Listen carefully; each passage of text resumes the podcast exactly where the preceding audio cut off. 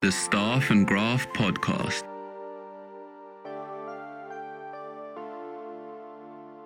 This is weird. My lock's been drilled, so I open the door and my steering wheel is missing. And links are salad. You know what? You're trying very hard not to get sued. You can have all the talent in the world skating around, but if you don't have a goaltender, it does not matter. Team tidy business, baby.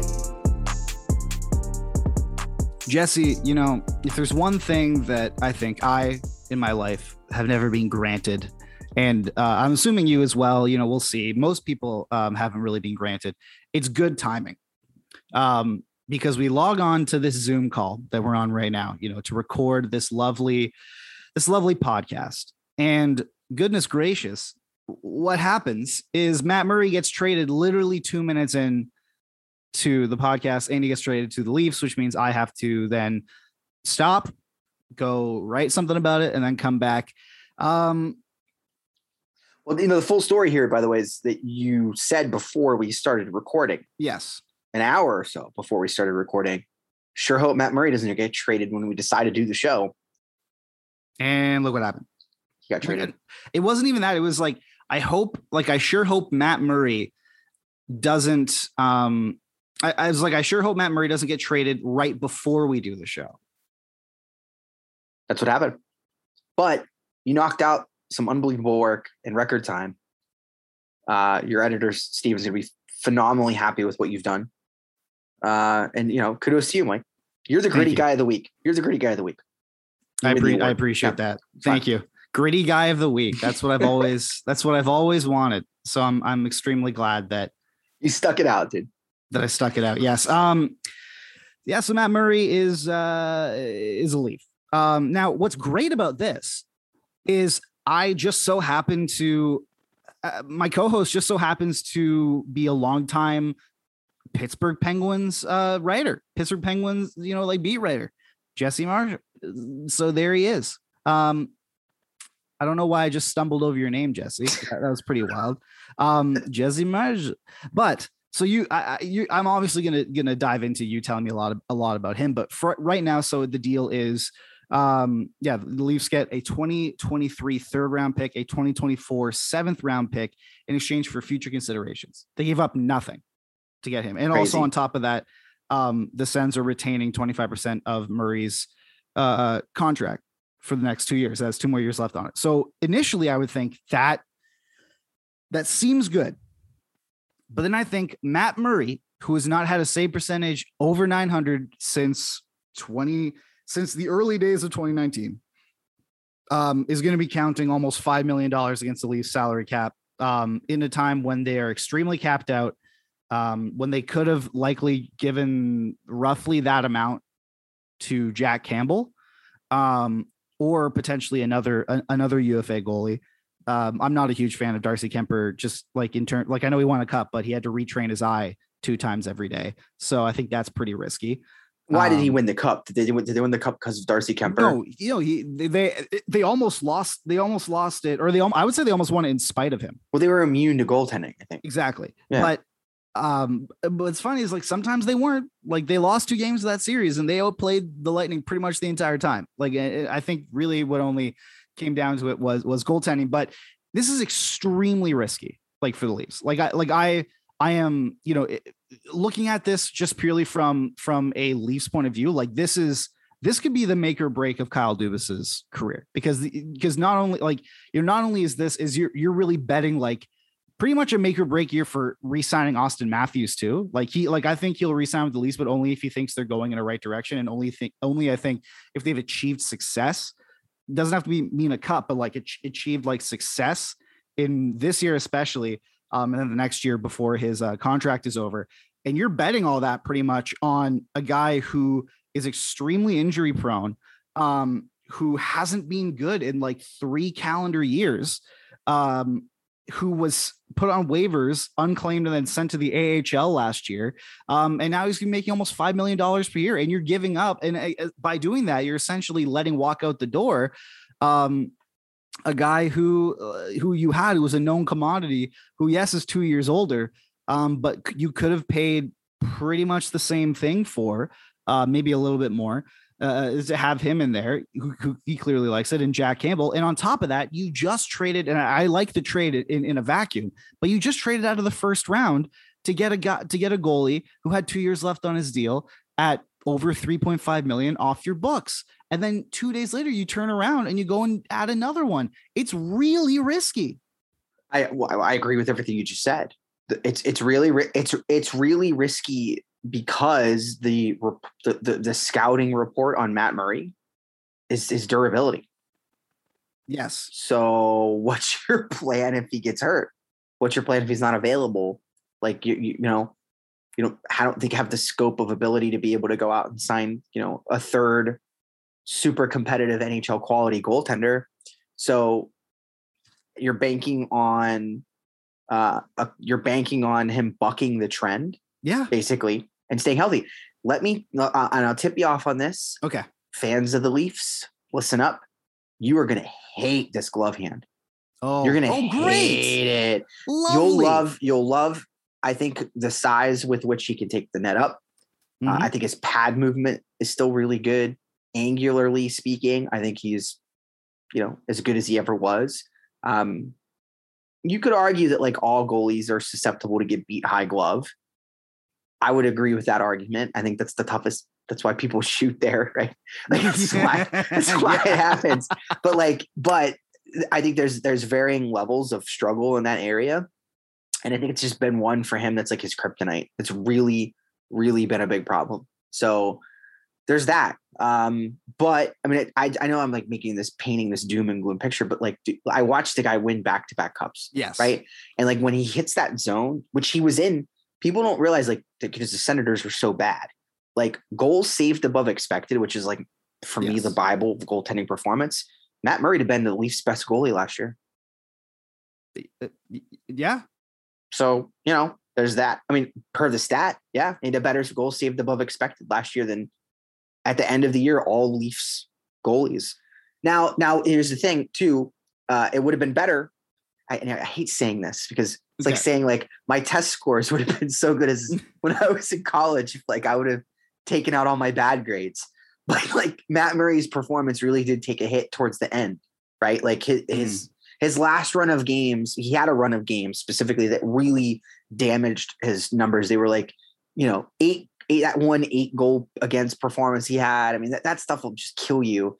Uh, it's like my golf game, you know. So I think at the end of the day, there there there's there's a little bit more to the, so consistency at the end of the day, Mike's the name of the game. Of That's the name, course, yeah. availability and consistency. But the point I'm trying to make is, is that that that zone he goes in where he's like mm-hmm. unbeatable.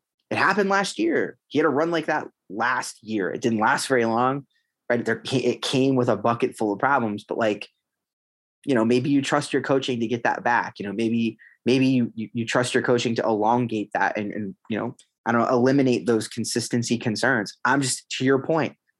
It's like walking into the casino walking right up to that roulette table and you're not even betting red or black like you're going specific you're putting a specific you're going like i'm putting my money on 30 like, you know I mean? like we're not even going red black here like this is i think it's even more riskier than that Oh, it is. um, but but again to your point though like you you you really did you gave up nothing you gave it you know yes. i don't so know That i don't know that's I guess sort of like what really giving up okay giving up nothing is extremely important like in this in this case. If they gave up any asset whatsoever i think this would be just across the board a complete like disaster. Like it's matt murray. It, it, like it is look he could bounce back. That'd be great. Goaltending is ridiculous. Like we don't know. Friggin mike smith just led the oilers to the the western conference final. He was terrible the whole time. So like i don't know. It's crazy stuff. But um and and, and i think the reports that were coming out um and we're going to talk about how this was reported by the way as well. Um but like it, it, just this is just so scary. Like this is this is a scary proposition if you're a leafs fan because like you said consistency is the name of the game. It's extremely key and also durability for a goaltender is the Mhm. name of the game. It is key. The leafs saw exactly what happened last year when a goaltender was I would say foolishly uh, playing through injury in Jack Campbell um, because he just this, he became a like AHL level goaltender for like three months in the middle of the season.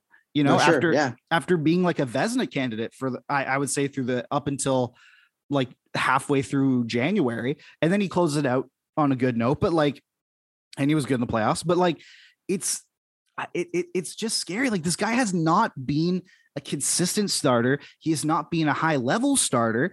You know, in in you know in in three years. And that's a long time. Think about how different your life was when Matt Murray was, the, you know, the 923 goaltender uh, for the Penguins in at the end of uh, uh, 2018-19. Yep. You know, my And- life looks completely different. Yeah. So two things I'll say on top of all this. One point that you made that we just have to reiterate. We have Okay. to reiterate it. Okay. Is that Kyle Dubas has has made his bed here. He's Yeah. con- like you can excuse guys, Mike, who get bad goaltending, right? Like if you're a, a- a- an administrator, hockey administrator at some level, and a bad run happens, you get PDO'd, you know, you can sit back and look at that objectively and say, okay, like we can run it back, we've got it, like w- this is under control.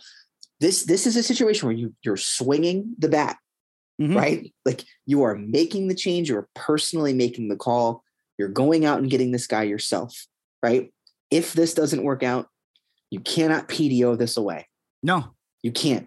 If the if he has a bad year, he has a bad year on your accord. You made the call, right? Like this.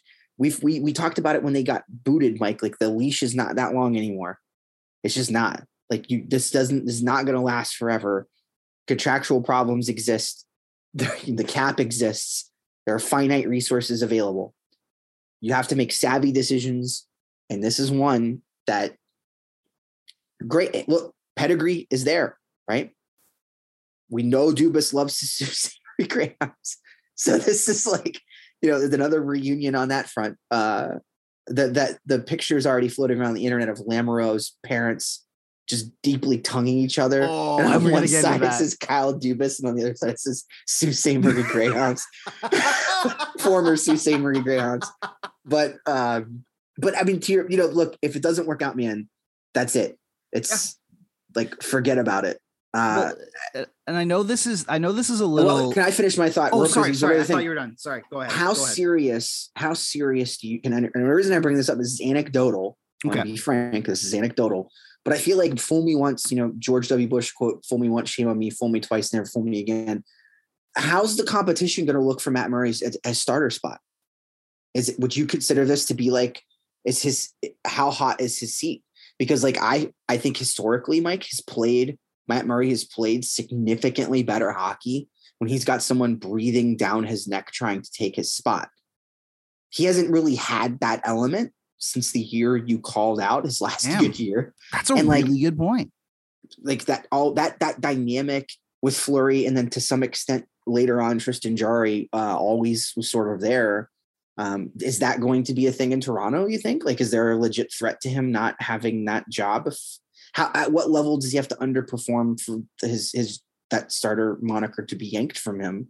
Well, I don't know, you know? definitely no. I right now there's nothing like it's not like Erik Källgren's gonna gonna you know like push him for for starters, for, you know, for the starters role. But like the like immediately after this, I, it was either Dreger or LeBrun tweeted that the Leafs are looking for another goaltender. Like There you go. and there and there are a couple out there, like specifically, and I was thinking this, like Ilya Samsonov, like he he didn't get qualified by the uh, uh by the Capitals today, and yes, he wasn't he wasn't good last year, but he's young, he's got a lot of talent. There's a reason he was there, um, and he's also I keep in mind these are also two out like like he's another sort of like sub. Well, Murray's just like he's 47 days over the age of 25, but just for these the purposes, I'm going to say he's another 25 and under um uh goaltender who you know has has raw skill um was in like a tandem so there was maybe some some controversy there but also has a chip on his shoulder now and probably Mhm. won't be too ex- like likely won't be too expensive now that he's on the open market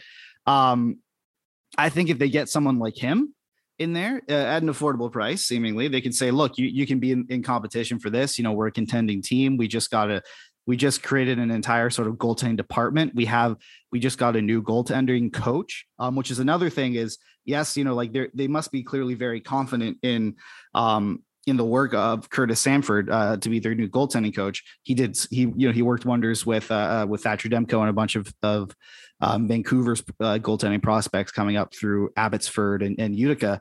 Um, but it's also like he's not a known commodity. Like No, they just you- got him. You mentioned an important point too, Mike, and that he's under 30 because Mhm. if you wanted me to give you the name of the other goalie you could go out and sign in this unrestricted free agent period that's under uh, the age of 30, it's David Rittich. Oh, and the Leafs have already had him, and he uh, So- didn't do That's it. good. That's it. I mean, you know, you're looking at like Mikko Koskinen level, uh, which like, you know, 34 and a half, 35 is like the youngest you're getting. Jack Campbell, 30, 30 and a half.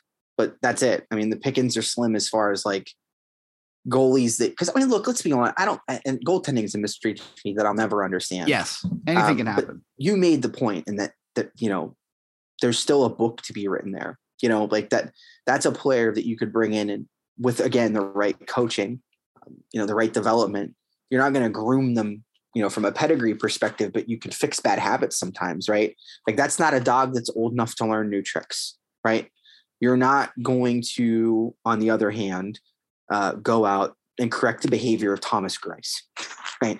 He's 37 you know he is what he is at this point. Um yeah uh but we, I, did say that earlier in this segment though. I thought that like you know is the question remains are the leafs going to have to go out and get another goalie and it sounds like that question's already been answered by darren dreger and some other folks Yeah, so I think that's I think that's essentially what is the key here. Like I like right now it's Matt Murray and Erik Källgren under Mhm. contract, which is just like it's it's nauseating in my opinion. Like it is it's not just terrifying, it's like it's making me physically ill. yeah Like like I want to do whatever the opposite of that guy of the the the guy's parents just absolutely tonguing each other to death. Like whatever the opposite of that is, that's what I want to do thinking of that tandem. Um no offense to either to either player obviously. Um No. but no, of course not. Um, but going out and getting a somewhat established guy or a hungry guy like a Samsonov, or you know, like I'd rather not Thomas Greiss because he's like banned from the German national team um, for reasons that I probably shouldn't even say, um, and other things like that. But if they get someone to push him, um, then that's or they get another guy who you know if slash I'm just gonna say slash when Murray gets hurt can at least step in um, because if you're if you're betting on Murray playing a full season as your goaltender, it's pretty rough. Like like that that is absurd. Yeah. I will say this though, I don't think it's worth entertaining. I think that there are arguments that that started, and I don't know if they continued in Ottawa, but there was like this mental toughness question of Matt Murray, where like people kept wanting to go to like, I don't know, like tra- like traumatic events that happened to him and point Oh, to him yeah, and be yeah, like, yeah. that's why this this is the way it is. And I'm like, that's stupid. Well, I'm sure that played a part. if at that period of time, maybe, but we cannot still be seriously four years later pointing our finger at those events and saying like this is what his problem is in net. No, like he's got some things he's got to work through as a goalie, like that have always existed that are probably rearing their heads more now that he's older and less athletic than he was, you know, five years ago. End of story. I don't know. That's I Now, didn't get that out of him. That's just There's a great uh there's a You- very good I want to mention. You wanted to mention how this was reported. Yes. Now, now, real quick before we do that, and I guess this sort of ties in. Like Chris Johnston tweets out that uh, just tweeted out that um there that Matt Murray what he's set to make next year, uh, which is 4.8 4.67 no 6875. Um, did the math exactly. Uh, and it took me an embarrassing amount of time to get that math correct, by the way. I I I got the wrong thing like 50 different times. It was bad. I'm very bad at math, but um like 18 goaltenders are are making more than that or have are yeah are currently making more than that and it will likely be two more once kuemper and uh and campbell sign so it'll likely be he will likely have the 20. 21st highest cap hit among nhl goalies which is stomachable in in a vat but you can't look at it just based on that you have to look at it by the team and what the team Right. and like for a team as capped out as the Leafs, like could you think could you possibly spend these assets better? Like could you possibly spend that dedicate that money in a better way, whether it was to Campbell? Now the, the thing that people are saying is the term is going to hurt Campbell. You know, you want Campbell for five years. He's 30 right now. He's had injuries for all this time. You're gonna pay him till he's 35. Great. I guarantee you, I, I, I bet you Kyle Dubas will not be seeing the end of that contract no matter what happens. Um, I think right now you have to kind of throw caution to the wind and do what you think is best and and put the team in the best position to win right now because another season without a playoff victory. And that's how low the bar is too and they haven't even gotten over that. Another season without a playoff victory. I mean that's that's a disaster. That's a disaster. That's that's an absolute disaster. Now I wonder if a guy like Varlamov perchance might be a good guy you know like maybe there's some retention there who knows like just i think they i think they get like a veteranish guy either a samsonov or a veteranish guy who is is like you know kind of on that cusp of like a one he, who's a kind of a definitive 1b but pushes is good at pushing the other guys good at never making them too comfortable being a good teammate obviously but always being like look if i if i stumble like they they could go to this guy but it's wild now how this was reported um is that if I had to see another tweet that was saying that Matt Murray to Toronto was getting close, I was going to lose my goddamn mind, Jesse. This is how close can you get without going over? You know, I I've never seen I've never seen insiders specifically and and you know these are my colleagues now so I don't want to really talk anyone too much but like you know like I've never seen people say tweet so much and say so little. And like Murray to Toronto was starting like that that exact tweet which was Murray to Toronto was getting close. That's literally what like what a certain you know insider was tweeting that was tweeted like the day before the draft. It was tweeted on Thursday. It's Monday now. And it was tweeted again. And there were three tweets leading up to this that were essentially like inch, like it's at the 30 yard line, it's at the 20 yard. I, if it's not happening, then don't freaking tweet. there was a. Le- I I agree with you. This is why people There's hate Toronto. There's a want to be first, right? I think you always have that want to be first on the scene. I hated it in the draft weekend too. Like it killed, I think, the draft experience for people who weren't in Montreal. Mhm. um because there was like this this competitive like who can get the pick out first thing and if you were following along on twitter it was totally offset with what was happening on your television um and there's probably best to just ignore your feed at that point and not pay attention to the app because uh you know people were climbing over each other to spit those picks out it's yeah i i just i hate yeah i hate this need to be first. Like i hate this sort of like just complete this constant like we got to jump in here we got we got to get this first. And it's sa- to sacrifice i would say like the it's hard to describe. Like it sac it sacrifices like the essence of the situation. Like it, it sacrifices you know like like this is a trade um that was happening in every other normal trade gets tweeted out as in these two sides are talking and then when the trade goes through all right this is the like the trade has happened per source or whatever. It doesn't go all right these two sides are talking. It's getting close. Next day. It's getting close. Next day. It's getting close. Three times on the same day it actually happens. It's getting close getting close getting close. Another one. It's it might be coming tonight. Then it does come and and the guy who and it's funny the guy who kept tweeting was getting close got scooped. Like so it was Yeah. funny but and then at the draft like i tweeted out before and i was lucky enough to be there so like i didn't really sort of get get bashed by this but like stop spoiling the picks. It, like it, it solves nothing. It doesn't Yeah. benefit anyone for you to do that. This is an entertainment product and and this is applicable to the nba and as much as i love woj and i love shams whatever like this is an entertainment product you the the reason why people are watching is so they can be is so they can find out in real time who their team is going to draft. It serves no one but you, the insider, to flex and be like, "Look at me, look at me. I know, I know all this. Like, I have this information. I have these sources." To say, "All right, this is who they're going to pick." Like three picks before it, it goes through. Like whoever said, you know, sources are indicating that the Canadiens are going to draft Uri um Uri Slafkovsky, like you know, a minute before it actually happened. Like, screw you, man. Like, what, what was Yeah. the point of that? I, what I like is you have like Stephen Ellis, your editor, Corey Pronman, and Scott Wheeler. Guys, the draft guys will do their ranking, they'll do their mock, and they'll say, leading up to, we're hearing this, we're hearing this. And then you get this aloof period between the draft and the pick where it's this blackout and like, nope, this is the way it used to work, where nobody knew anything. Right. And then like we all learn together, right? Like we're all gonna be part of the I don't know. The NFL draft is the same way. The NFL draft really went down that path this year where people were freaking out and putting down social media because they're like, I can't, they're like two picks ahead at this point. Like I can't actually keep up with this, like and, and enjoy myself. Um, but it's nice to see NHL.com get the scoop. Like shout out to them, man. You know, they're grinding. Well, they they didn't get the scoop in this. Well, no, but it yeah, happened. yeah. They they had it ready and they accidentally hit publish. So yeah, that's the funny thing is that for 19 minutes before this happened, it didn't show up on the homepage. They clearly tried to hide it. Um, you do that, you know, on, on the back end, but they accidentally hit publish on uh They accidentally scooped it. exactly they accidentally scooped it. So it was very funny. So if I wanted to, I could have like because someone sent me that. Like someone literally was like DM me like, hey, you seen this? Like, you know, that, that kind of thing. I could have just gone out and be like, this is the trade. Like, ha, sources, me, I'm an insider. But you know, I'm not a giant dork, so I wouldn't have done that. Um, it's wild. I I this this is gonna be like I I never would have thought Matt Murray was gonna be the um what what like potentially sets the tone or I guess sort of like like maybe kills or or or stays the the tenure of Kyle Dubas, but here we are, man. It's it's Yeah. wild.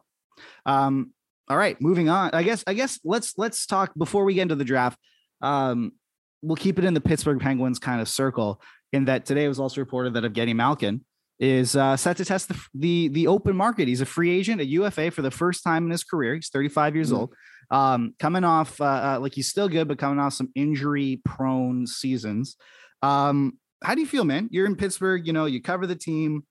You you you you know the market and the team and the fan base and the temperature of everything far better than I. What's going on over there? Sheer panic, man. Oh boy. meltdown city um don't get me wrong though because like there's this weird dynamic here mike where there's this anti-geno contingent you know there's like this oh, I thought you said Chino, as in the gino pants. no no no No. anti-geno contingent Makes sense. um of people that like really i think are looking to move on from him um, Why? mm, service time Like it's just Um, a, like a. he's like not around of- enough right like he's he's injured a Oh, lot I yeah. thought you meant like they got tired of him because he's been around. No, so no, long. no, no, no. He's not. He's not. He doesn't play enough. He's too too hurt too often. Um, combined with like this perception that he doesn't play the system and is like this, Does he? you know. Is that true? um, what I would say is, no, it's not true. But what I would say is when it, when it comes to certain things, Mike, like, and you see this in Toronto. Like what I'm about to tell you isn't unique to Pittsburgh. Certain offensive players, Auston Matthews, Mitch Marner, Mhm. have the uh, f- more freedom on the breakout. Yeah. True or false, right? Like you give let your shooter shoot, right? That's the old saying. Like give you want the puck on the stick of guys who can beat two defenders with a world class move and and you know get it on goal uncontested.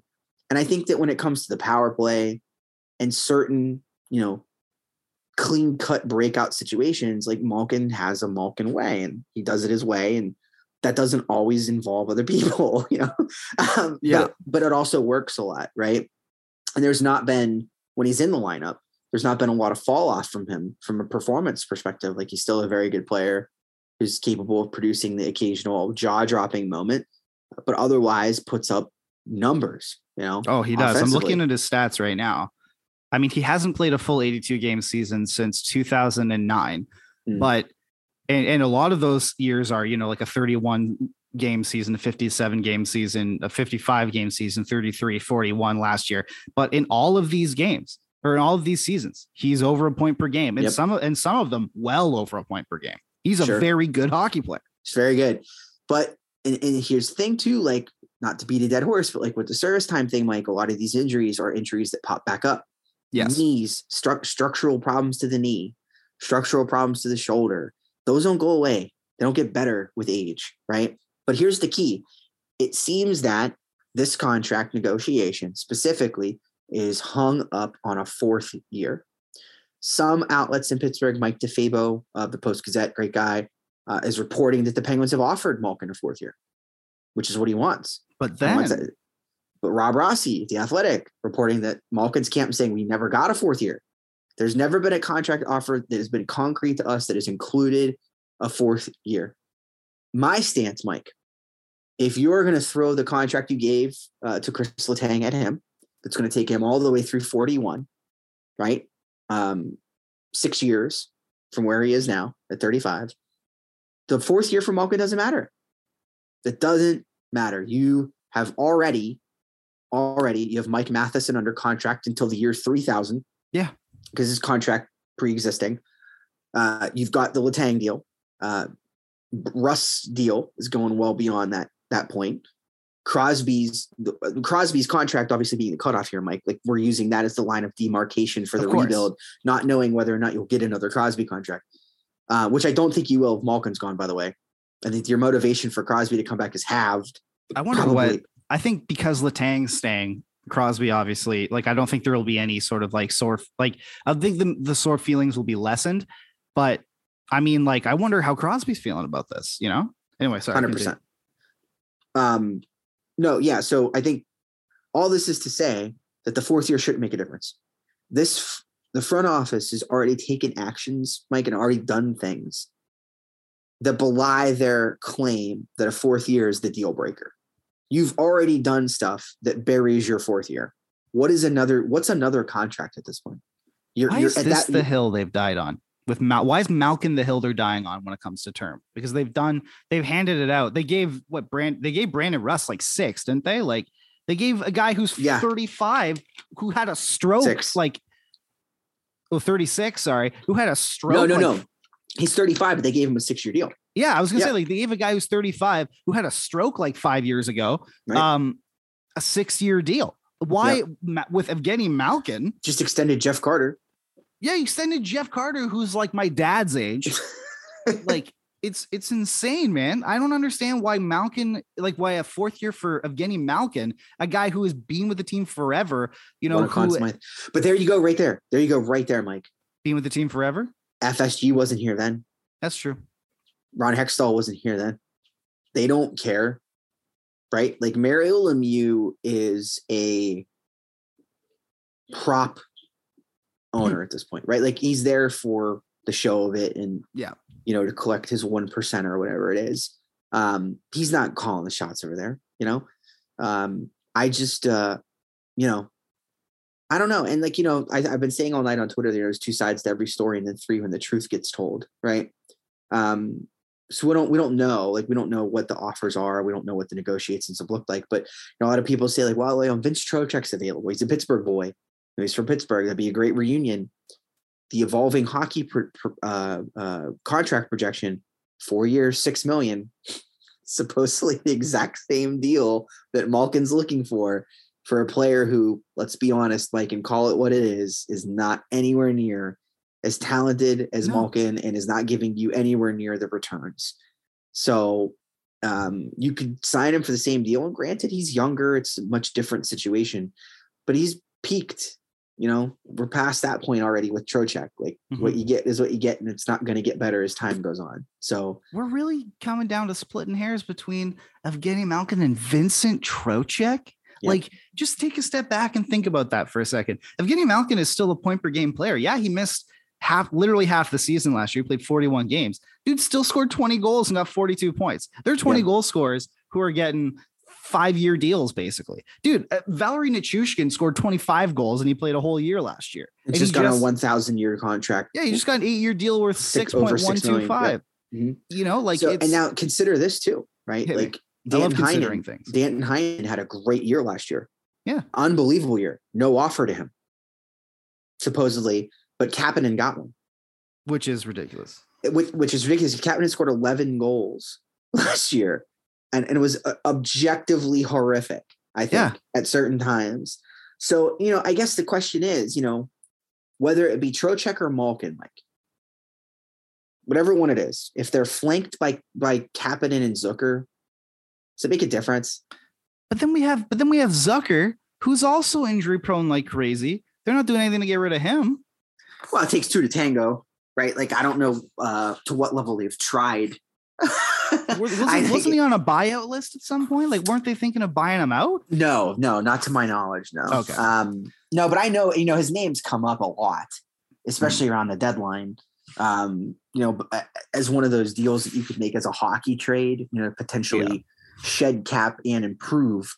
Um, I don't know, man. It's just a confusing time right now. I think people are like, you know, jumpy. There's a lot of emotion in this. You know, this is a guy dating back many, many years ago who the Penguins literally snuck out of the country Mhm. to Los Angeles and a giant coup to get him out of his contract with Magnitogorsk. Immediately shows up, like beats Martin Brodeur in just this iconic shades of Lemieux goal, and then wins a Conn Smythe. All in successive order, right?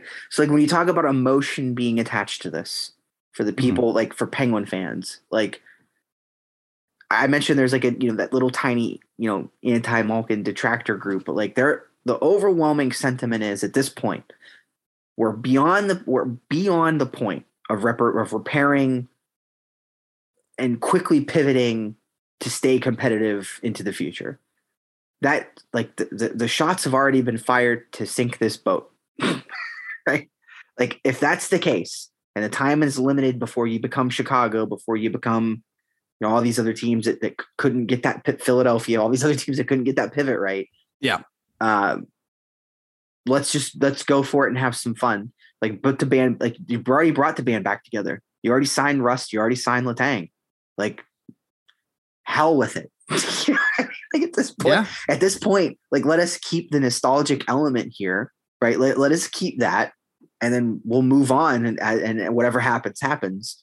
Um, I just, I'm never the type of person who buys uh, a large amount of like the psychology of the sport. I think it's true of goalies. Like goalies, I think that's they're, they're in their own world. You know, it's a very different. But like, I think young players go through a lot.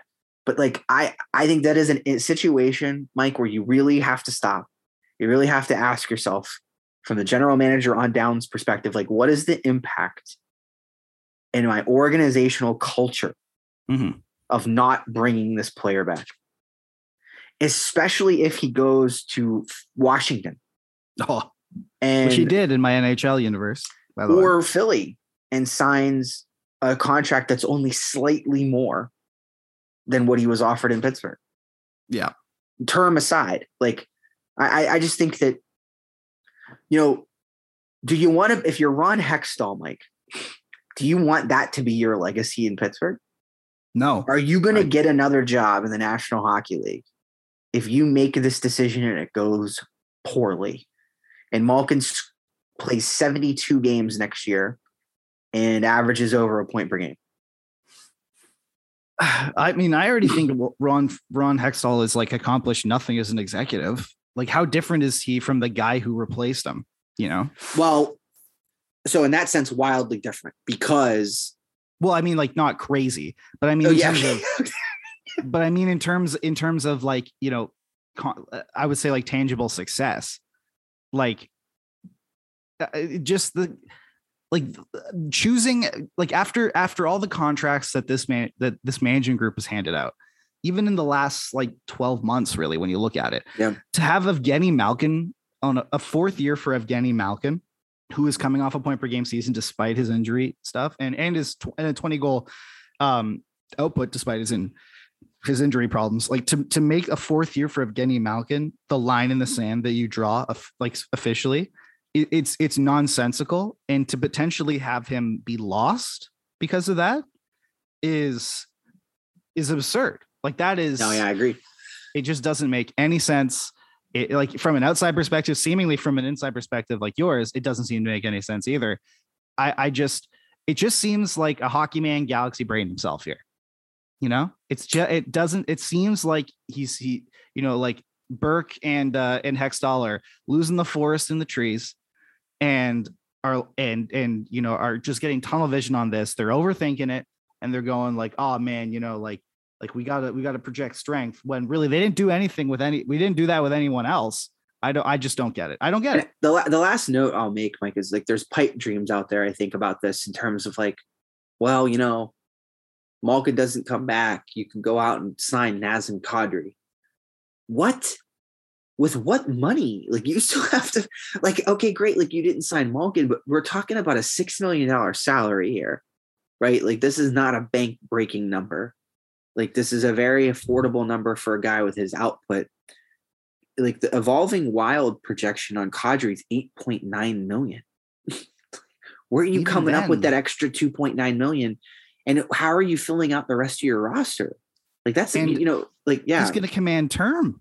big big term. So and he's 32. And, he, and like he's been injured before. Like it's you can't feign fourth year matters to me when you know you're making these you know so i guess that's that's you know we'll see what happens but it's that- it's like i is that a cover for something? Do you think the fourth year? Like, is it just so that, that's like, a big for- questions everybody's asking mike like everyone has asked you that question like what is this like what else is going on here like Yeah, what could possibly seems- be the issue um that doesn't make any sense and like i don't know you know there there I think that there was this is, and I'm just basing this, Mike, off of what Rossi says, right? Mm-hmm. Because like he is the Malkin, like he's writing the man's autobi, like autobi, not writing his autobiography. That would be a so he's the biography. Malkin whisperer?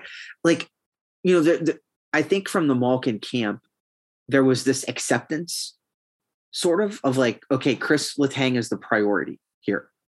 Like, you can only play six defensemen. you know, Letang, it's a numbers game. Letang's conditioning is pretty much impeccable. His service time is impeccable. Like he rarely misses time. You could play him for 35 minutes and he's a horse, you know.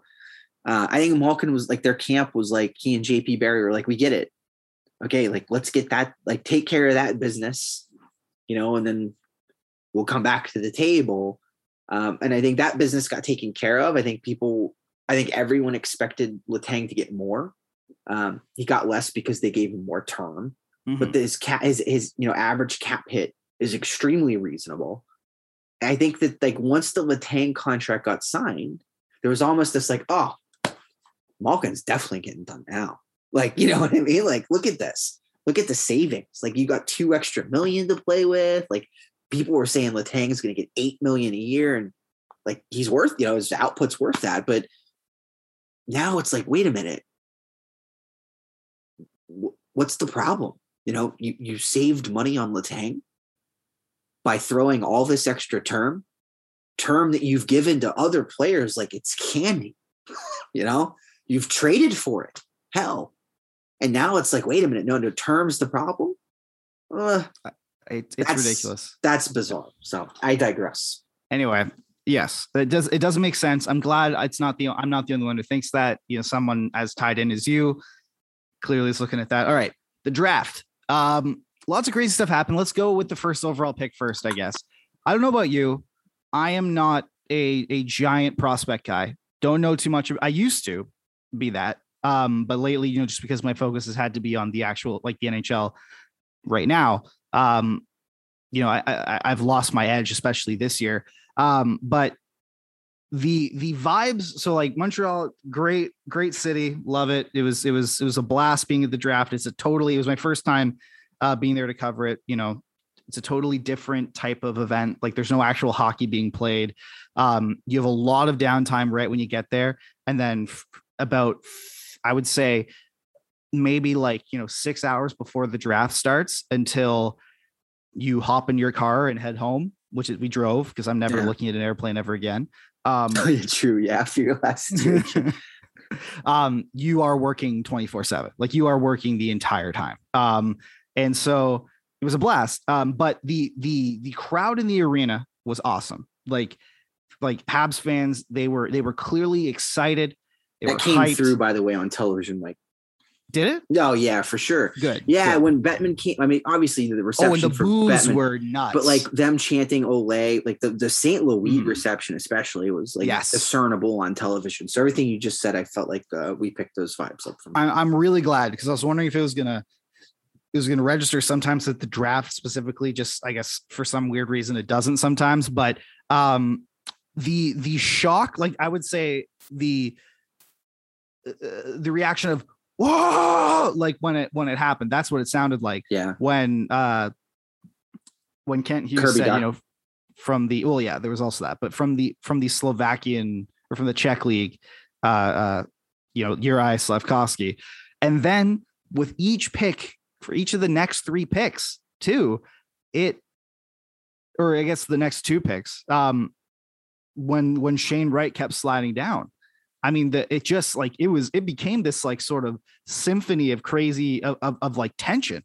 People are going like, this is insane because the Devils, you know, like they they wanted a D. Simon Nemec is fantastic. I wrote a whole feature on him. Didn't need a center. He's- He's great. They didn't need a center. They already have Hughes and Hischier. And and although I, I, am I a fan of drafting for uh, uh, for organizational or positional need over best player available? No. Um, but but they do. But they I would say they do need a defenseman for sure. Um, and Nemec is incredible. Like Oh, he great. pretend- Unbelievable player. you know he's he's a great guy too. Like I wrote a whole feature on him for the THN's draft preview. Um, and you know he's a great guy. Like he he's one of these he's one of these cool guys who doesn't he doesn't like to skate in the off season, and he's very open about that. Or he he'll do it. He like he'll train like a friggin' monster, and he only and he's like me. He will only work out alone. He doesn't like these group these group things or these classes or these these you know like these these sort of group workouts that they do. He he likes to be just him and his trainer alone. Um, which is cool. But so he gets picked, and then Logan Cooley gets picked, and you go like, what the hell? Like Shane Wright is dropped all the way down to fourth, and the Seattle Kraken get an incredible player at fourth. Take me through that that on your because I feel like you know a little bit more about about prospects than me. Like like why would they choose Slafkovsky? I don't know the answer to that question. I, I mean, I think there's the riser element to it, right? Like how good he looked in an abbreviated world stage, um, the dominant he looked in an abbreviated world stage. That carried him like so far. But this one to me was big brained, and I'm going to tell you my here's my Shane Wright spiel Hit for you. Like I, it's just so you know NHLE models, right? The statistical side to this care so much about scoring rate as it relates to age, right? Mhm. And like Shane, what Shane Wright did is stupid. He got an exception to play early, did so, and then put up a disgusting number of goals as like a as a child. Do you understand? Like a literal child in the OHL. Then, as time went on, he maintained, in my opinion, the offensive skill he had. He did not degrade in any way Mhm. but he added dimensions to his game. And how many times, Mike, have you heard about a young center who's super offensively gifted that doesn't play the game from a 200 foot level and you can't put him on the penalty count? I've heard I've heard that a million times, and especially in the tone that you just said it. So Shane Wright spends time continuing to be really good offensively, albeit I, what people wanted, Mike, what people mm-hmm. wanted in this case was him to score 299 points. They wanted him to come in as a 15 year old, do exactly what he did, play out of his mind, and then build off that every year to the point that he become this unstoppable offensive behemoth. And that's not what happened. It's not what happened. They got a player now who does really amazing things offensively and has a really good offensive talent and can play like a really good 200 foot game and can kill penalties and can be deployed in any way you want to deploy him. But somehow people held that against him because Slafkovsky got size, man. He's big. And don't get me wrong, like this sounds like I'm knocking Slafkovsky, and I don't think that there was like a right or wrong answer to this. Like, you know, I Both are good know, players. I think it got big brain though. I think it Yes. got big brain, and, and the people had too much time to think about this because Shane Wright was on that path so early of being like, you can't miss it. Like, this is going to be a really good player. The Scott Wheeler articles are out. Like, here it comes. And then, like, I think like that train of momentum, uh, the expectation people had drawn up, it didn't live up to the hype for them offensively. But I, I, the Canadiens still got a good player. They got a player who potentially Mike will help them um, you know, maybe sooner because not bound by a CHL transfer agreement, right? So if you want to get him in the American Hockey League, you know, potentially ability to do that sooner. Um, but it just blows my mind. It's what a good day for the Kraken. And I'm not hating on Logan Cooley at all. No, right? no, Like, he's gonna be great too. Arizona was, you know, people, by the way, like a lot of people are like, well, he is from Pittsburgh. Yeah. Not a Penguins fan. Really?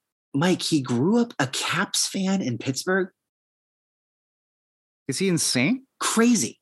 This is a huge Ovechkin kid. I didn't even know that was possible. No, but I said like people were saying, "Oh, Cooley's a Yinzer." I said, "No, you cannot call him a Yinzer. He was not a He's- Penguins fan. No, you can't. You can't. You got to have the Yinzer moniker revoked." Uh, but he'll be very good, and, and like they got a good player. And like you said, you know, New Jersey didn't need a center. It just it's just crazy the way it worked out. And I don't think the one thing I'll also say about this draft is I don't think that there was a clear like, wow, what what did this team do? What Yeah. an awful job in the first round. Like I think there were clear cut winners. Like if there were teams that did really Winnipeg, for instance, I thought did phenomenal job uh, with their picks and great value in both circumstances. But I don't think there was anybody that everybody pointed to and be like, Haha, what a bunch of idiots. You know, I always like that. So I was a little bit disappointed that nobody really like whiffed so hard they spun around in a circle and fell down. You know, I think yes, it's always fun to see. I think there was definitely that in terms of trades. Um, Yeah. the Chicago Blackhawks had one of the worst three day stretches, I will say, of a team in recent memory. Um, and it's not just because I'm, you know, hating on their, you know, their their very blatant, you know, like like uh, I sort sort of like intention to tank. Um, Mark Lazerus has writ- written some fantastic pieces. Your your colleague um, at the Athletic about that, and and a lot of that centers around you know how much he hates tanking. But I just gonna say like they they had an asset in Alex DeBrincat, Mhm. um, a 24 year old who has two 40 goal seasons under his belt, who is just um, uh, uh, oh also hey good good good news for you just now. Rickard Rakell is going to re-sign with the Pens how much is that for? they have not uh, uh, disclosed the financial deals. Contract is in final stages. Anyway, um, what are we talking about? But yes, the Chicago Blackhawks. They had they had an asset in Alex DeBrincat, 24 year old. You know, making a good amount of money based on a 40 goal season. You know, he's making 6.4 million next year. He's still going to be an RFA after that contract is done. Um, after next season, he just scored a four. He just scored 41 goals on a team that was actively trying to be bad through the end of last season. Also, was mired in the worst sexual assaults cover up um, in in I would say NHL history uh, before with with organizational tum- uh, turmoil like crazy, um, and uh, around that. Uh, so it might be a little difficult for the players to focus on hockey when you know like when they're when they they realize okay we're in I'm in a an environment where that you know essentially like ruined a person's life. I wonder how that might impact me. So um so yeah, that's to go into the whole thing. And he still produced the way he did um in terms of cost certainty in terms of of, of just like the actual like team control. He's there. That's a that that is about as valuable of a trade asset as you could possibly have in the modern nhl and you're going into the draft when teams when teams everyone's you know everyone's in one room and teams have as much i would say like flexibility as they're ever going to have for the next calendar year really. That's as much that, that that is when teams have as much roster flexibility as much cap flexibility you know as as much you know like organizational approval like like sort of like ownership approval like when that is that is the time when you can get the most bang for your buck when it comes to trades. And they sold him for pennies on the dollar. Mm. and then they did the exact same thing with kirby dach who who although there's a couple caveats i want to get into um with kirby dach but like uh, they did the exact same thing with that they got nothing really back for for both of them. They got like a first round pick, and uh, you know they got some first round picks, but that's it. And when you even look at like, dude, like like they got they got less for Alex DeBrincat than the Leafs paid for Nick Foligno. Mm.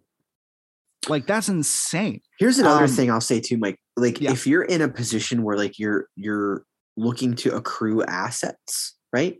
And maybe the draft year that you're in is notorious for not being the greatest and having like limited depth and maybe like only being able to produce players that are like realistically like third or fourth liners at best. Maybe just get assets in a different year sometimes. Yeah. Why pull them all into this one I don't draft? get it. I don't I don't know. It was all in. It seemed too all in for me, I guess, in that sense. Absolutely. So what's very interesting though, is people are talking about Kirby Dach. Why is everyone giving get like why are they getting rid of Kirby Dach so early? Yeah, he struggled a bit or whatever, but I mean, this is a third overall pick. He's talented. He's 21 years old. You know, he should be exactly the kind of player you build around. I would say the the worst kept secret on the draft floor is that the Blackhawks could not wait to not have Kirby Dach in their building anymore. Mm. Um, apparently, and this is again just what I was hearing on the draft floor. Um, but apparently Kirby Dach is just a nightmare um, to coach, to oversee. um, to teach all of that. Apparently, it is it is not fun to have uh, um, to be in a a you know like to to essentially teach Kirby Dach. Um, he thinks he's he already thinks he's the best. Uh, he you know he doesn't he feels like he doesn't have to train too hard because he's got so much skill. Um, you know, just all all that, and so I can understand why they want to get rid of him, but they didn't need to let that leak. They didn't need to, you know, they didn't they didn't need to have anyone know that, and they didn't need to sell him for pennies on the dollar either. Like it's like they Kyle Davidson, and I'm wondering too with this. So the what the Blackhawks did, and and you know, like some people defended his hiring at the time, but um, you know, he worked out, he you know, he worked through the organization so much, you know, he you know, he he he's worked his way through the hockey ranks and he's young, this, that, the other. After everything that happened with the Chicago Blackhawks, and then with um with how open and how like sort of weirdly like gung ho they were about saying, look how many people outside of the Blackhawks organization we're, we're interviewing. Look how many diverse candidates we are. They went with the guy who's been with the team since he was 22 years old. Um, that's what they, that's who they landed on. A guy who was with the organization during the time of all that stuff. It, it uh, you know, that happened and everything. I just think that that was the absolute wrong move, and we're seeing it he he like these trades could set the Blackhawks back in that in this rebuild that they're they're about to go on for years. Hundred percent agree. Now we get to watch whether or not uh, Martin St. Louis can solve the Kirby Dach mystery. Yeah. Now I think that now apparently Kirby Dach is um, is a big Martin St. Louis fan. Like he's all like he he grew up really liking him, so he'll be a lot more amenable to to being taught by him. But I think the fact that that it's even a it's even a question is a pretty I, I, you know I think that's a pretty daunting sort of mindset. Is like, oh, will this 21 year old guy who has who who had 26 points last year um in nine goals and that was his career highs are they gonna eh, i wonder if we'll be able to teach him. No he should come in there and be like please make me a good hockey player because the, my other organization didn't. And who knows maybe he's doing that but all the indications seem that he's not. And I got I have a sense that you know if he was good at if he was you know quote unquote good in the room or if he was you know a joy to coach or a joy to be around I have a feeling we're not having this conversation. So that kind of clears that up but the DeBrincat it makes absolutely no sense Agreed. none whatsoever um I guess we'll do some rapid fire Ville Husso to the to the Red Wings what do you think about that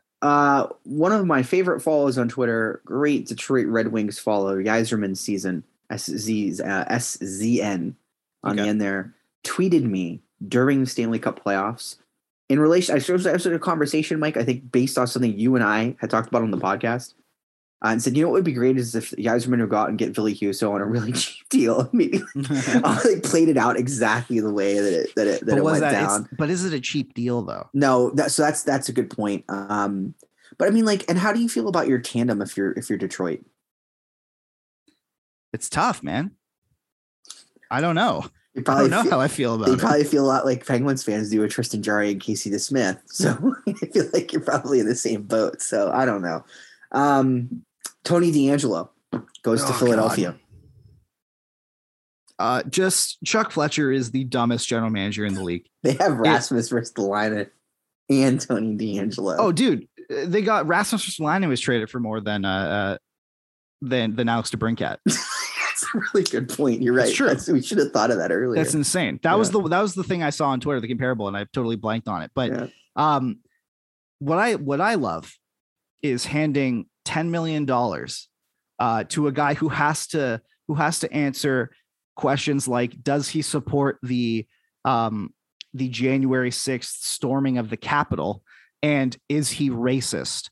Um, during his introductory introductory press conferences, which is what's happened the last two years because he's gone from one team to another. Um, and for, and on top of that, for the Flyers, a team that is trying to rebuild, a team or should be trying to rebuild, should be is the key there. that should be getting as much young, cheap talent as possible. For them to gut their mid-draft capital by sending a second, third, and fourth round pick for the negotiating rights to DeAngelo. For the like a guy who they could have signed for free if they waited four days.